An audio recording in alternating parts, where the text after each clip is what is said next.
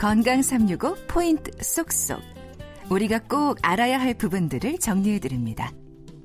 건강삼육오 박광식의 건강이야기, 케이비에스 홈페이지와 유튜브, 케이비에스 콩, 그리고 팟캐스트로 서비스되고 있습니다.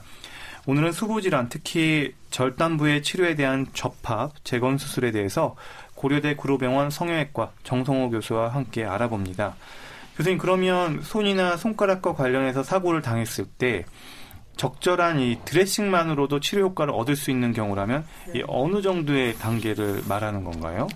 예, 그 간단한 이제 드레싱 처치만 할 수 있는 정도라면은 사실은 뭐 이렇게 뭐 칼질을 하다가 살짝 베었다거나 음. 뭐 피가 살짝 비치는 정도라면 이제 그런 드레싱 처치가 가능하겠고요. 음. 또는 이제 운동 같은 거 하시다가 음. 약간 손이 삐끗한 것 같고 통증이 있으면서 부어오르고 뭐 이런 정도 있으면 사실 뭐 드레싱보다는 이렇게 고정, 음. 뭐 이렇게 마트 같은 데 가시면 이렇게 탈부착 가능한 이런 부목 같은 것들 팔지 않습니까? 이제 네. 그런 거를 뭐 대략 이 주 뭐 이런 정도 고정, 이렇게 자가로 하셔도 이제 치료가 가능한 경우들이 있는데요. 음.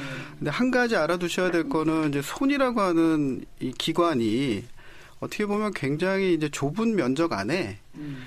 뼈, 혈관, 신경, 뭐 힘줄, 인대, 뭐 굉장히 많은 구조물들이 음. 복잡하게 들어가 있습니다. 음. 그래서 그것들이 또 피부에서 굉장히 그 가까운 곳에 있거든요. 음. 그래서 이제 저희가 병원에서 흔히 이제 보는 것 중에 하나가 이게 살짝 베었습니다. 그래서 음. 그냥 적당히 드레싱하고 뭐 이렇게 해가지고 어, 괜찮은 것 같은데, 근데 가만히 봤더니 음.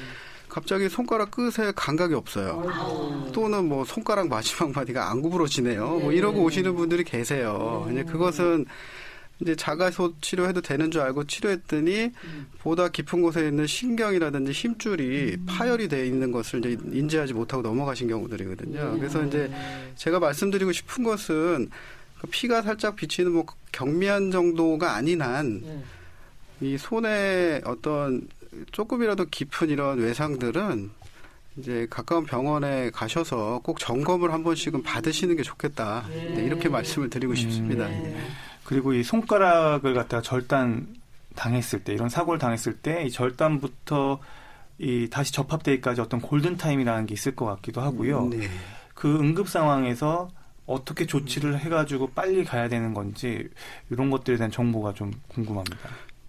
예, 일단 우선은 이제 예를 들어서 절단이 돼서 그 절단된 손가락이 완전히 분리가 돼 있는 상황이다. 네. 그러면은 일단은 이제 절단된 면에서 피가 막 솟구칠 거예요. 거기가 이제 동맥이 절단됐기 때문에. 그래서 일단 지혈을 잘 해주셔야 되는 게 우선이고요.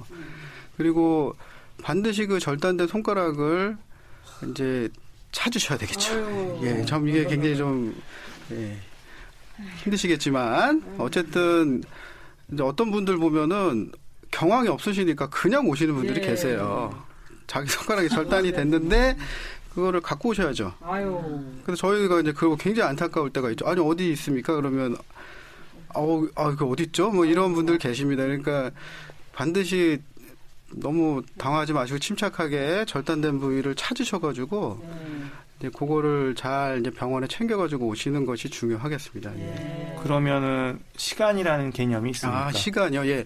시간은 뭐 빠르면 빠를수록 좋겠죠. 예. 근데 이제 그 어떤 조직이 우리 몸에서 이렇게 분리돼서 완전히 떨어져 나갔다. 그러니까 음. 혈관 공급이 차단됐을 때 그 혈액 공급의 차단에 어떤 저항이 가장 낮은 조직은 근육입니다. 근육. 아. 그러니까 이게 근육이 포함된 어떤 조직이 몸에서 떨어져 나가면 그 조직은 굉장히 단시간 안에 붙여줘야 돼요. 예. 예를 들어서 뭐 네 시간, 여섯 시간 이내에 해줘야 되는데 이제 손가락의 특징은 손가락 안에는 근육이 없어요. 아. 그러다 보니까 어떻게 보면 혈액 공급이 차단되더라도 굉장히 오랜 시간을 버텨줄 수가 있습니다. 예. 그래서 이 손가락은 이제 보고에 따르면 뭐 한 사십팔 시간, 뭐 이틀까지 또 지났는데 접합이 가능했다, 이런 보고들이 있어요. 그러니까 그렇다고 늦게 가져오시란 말씀은 아니고 가장 빠른 시간에 가져오시되 뭐 좋으면 한 여섯 시간 정도 내에 오시면 뭐 저희로서는 더 바랄 게 없고요. 근데 만약에 열두 시간이 넘었다, 뭐 이십사 시간, 이십사 시간까지 됐다 하더라도 이제 포기하지 마시고 그런데 갖고 오시면 일단 접합을 시도하고, 그럴 경우에 이제 저희 경험상으로는 뭐 완전히 접합된 경우도 있고, 음. 완전 접합이 아니더라도 어느 정도 길이 보존이 가능한 때까지 재건되는 이제 그런 음. 결과를 얻을 수 있거든요. 그러니까 포기하지 마시고 가져오시는 것이 좋겠습니다. 예. 예. 그러면 이제 핵심이 절단 사고가 당했을 때 지혈, 그 다음에 어, 분리된 조직을 갖다가 챙겨오는 거라고 네. 얘기하셨는데요. 네. 그러면 어떻게 지혈을 하고, 그 절단된 조직은 어떻게 가지고, 가지고 와야 되는지 궁금하네요. 네.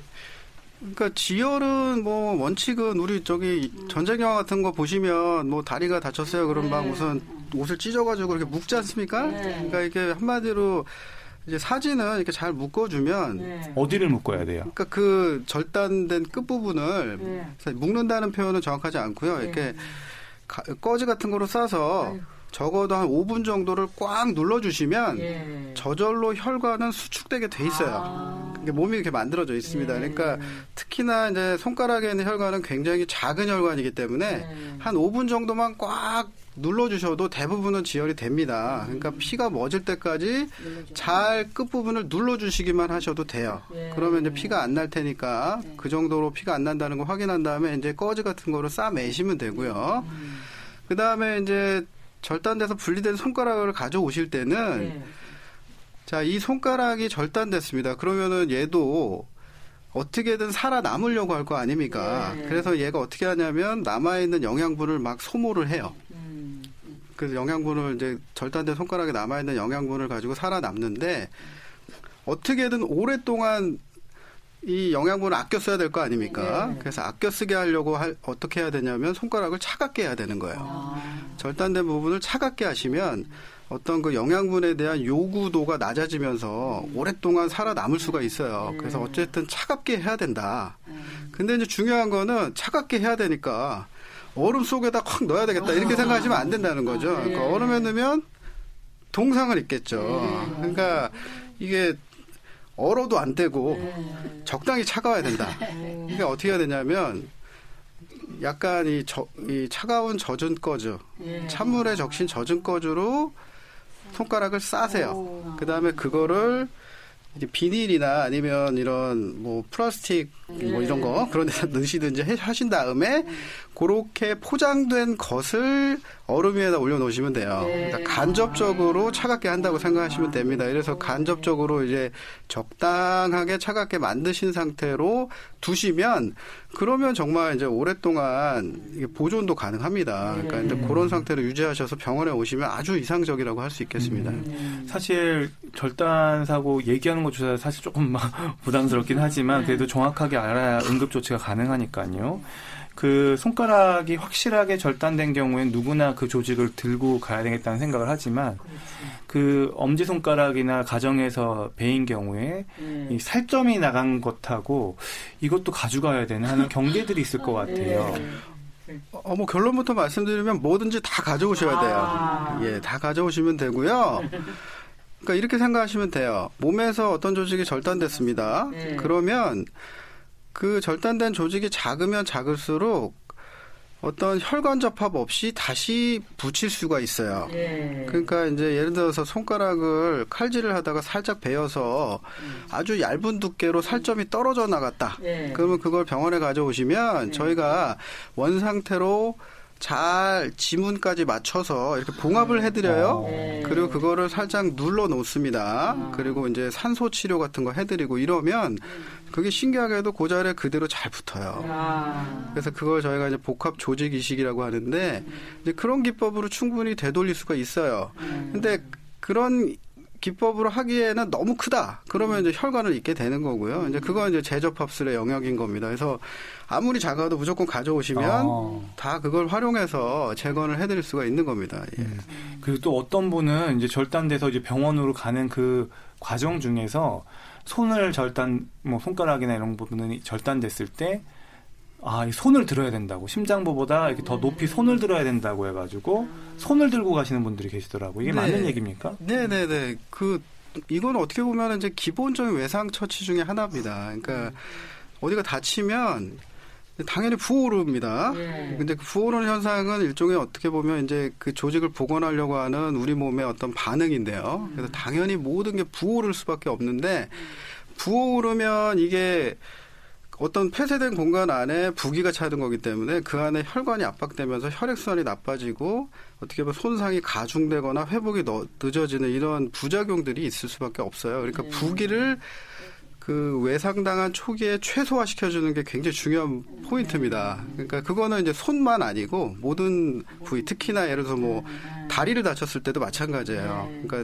심장보다는 무조건 높이 올려주면은 부기가 이제 조절이 어느 정도 되거든요. 그래서 무조건 올리시는 게 좋고, 당연히 손이 다쳤을 때도 그냥 두시면 누구나 심장보다 손이 내려가 있을 수밖에 네, 없지 않습니까? 그러니까 반드시 손을 의식적으로 심장보다 높이 하셔가지고 부어오르지 않도록 하셔야 조금 더 손상을 좀 줄이기도 하고 또 출혈을 좀 예방하는 것도 있고, 그 다음에 이제 부기를 이제 조절함으로써 수술 시기를 앞당길 수가 있죠. 너무 부으면 수술하기가 힘들 수가 있잖아요. 그러니까 여러 가지 면에서 굉장히 이득이에요. 그러니까 무조건 다쳤으면 그냥 이렇게 손보다 올리고 다니시면 됩니다. 예. 어, 네.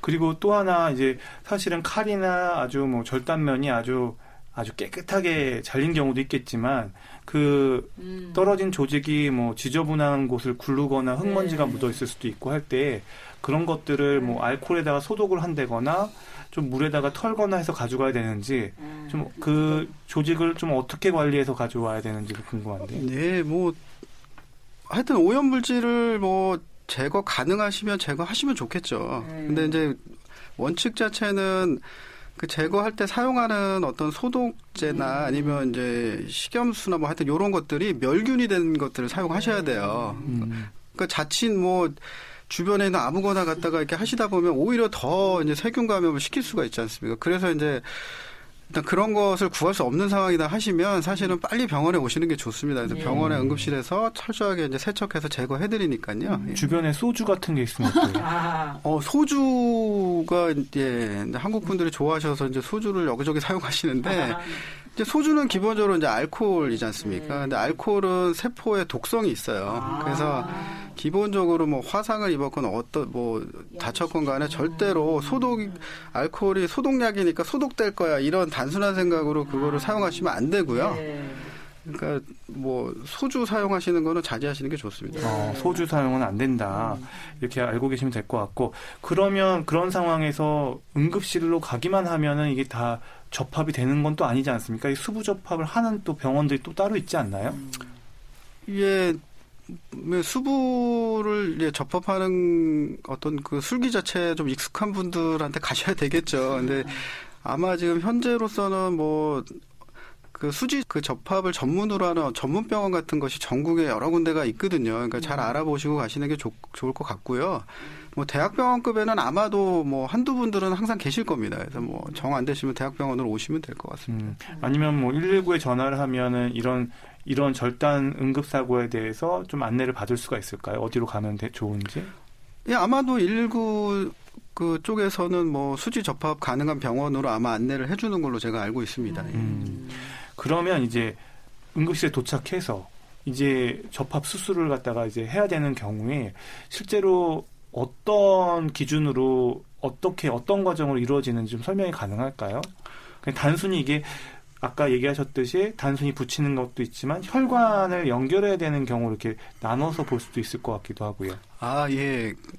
그러니까, 그러니까 절단이 돼서 오시면 그 절단된 조직의 어떤 상태를 저희가 확인하죠. 확인해서 이것이 아까 말씀드렸던 이제 단순한 이제 부착, 뭐 이렇게 단순한 이식술 같은 것으로 가능한 것인지 아니면 현미경을 동원한 이런 혈관을 이어주는 이제 미세 수술까지 해야 되는 그런 재접합술이 필요한 것인지 그런 건 이제 의사들이 판단할 일이고요. 음. 이제 그것을 판단한 이후에 이제 뭐 예를 들어서 이제 재접합술이 필요하다고 판단이 되면 그 즉시 이제 수술방을 잘 저희가 이제 준비를 해서 이제 응급 수술을 하게 되는 겁니다. 음. 그래서 뭐 예. 그럼 그 수술이 끝난 다음에는 다시 한 일주일 뒤면은 뭐 손가락을 제대로 쓸 수 있는 건가요?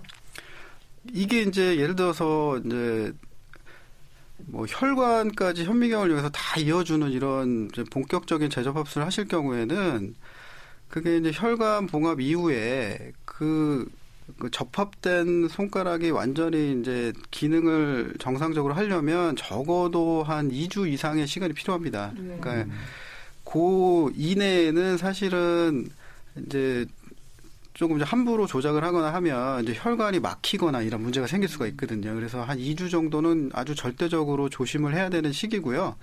대략 이 주가 넘어가면은 어느 정도 이제 피부도 치유가 되고 하기 때문에 이제 가능하면은 이제 조기에 재활 치료를 이제 시도하는 경우도 있고요. 예. 음, 그러니까 이 주 정도 지나서 움직임을 네. 좀 볼 수 있다. 네, 이렇게 네, 좀 정리하면 될 것 같고, 그 수부 접합, 수부 이런 재건술에 있어서의 예후랄까요? 지금 어떻게 좀 알고 있으면 될까요?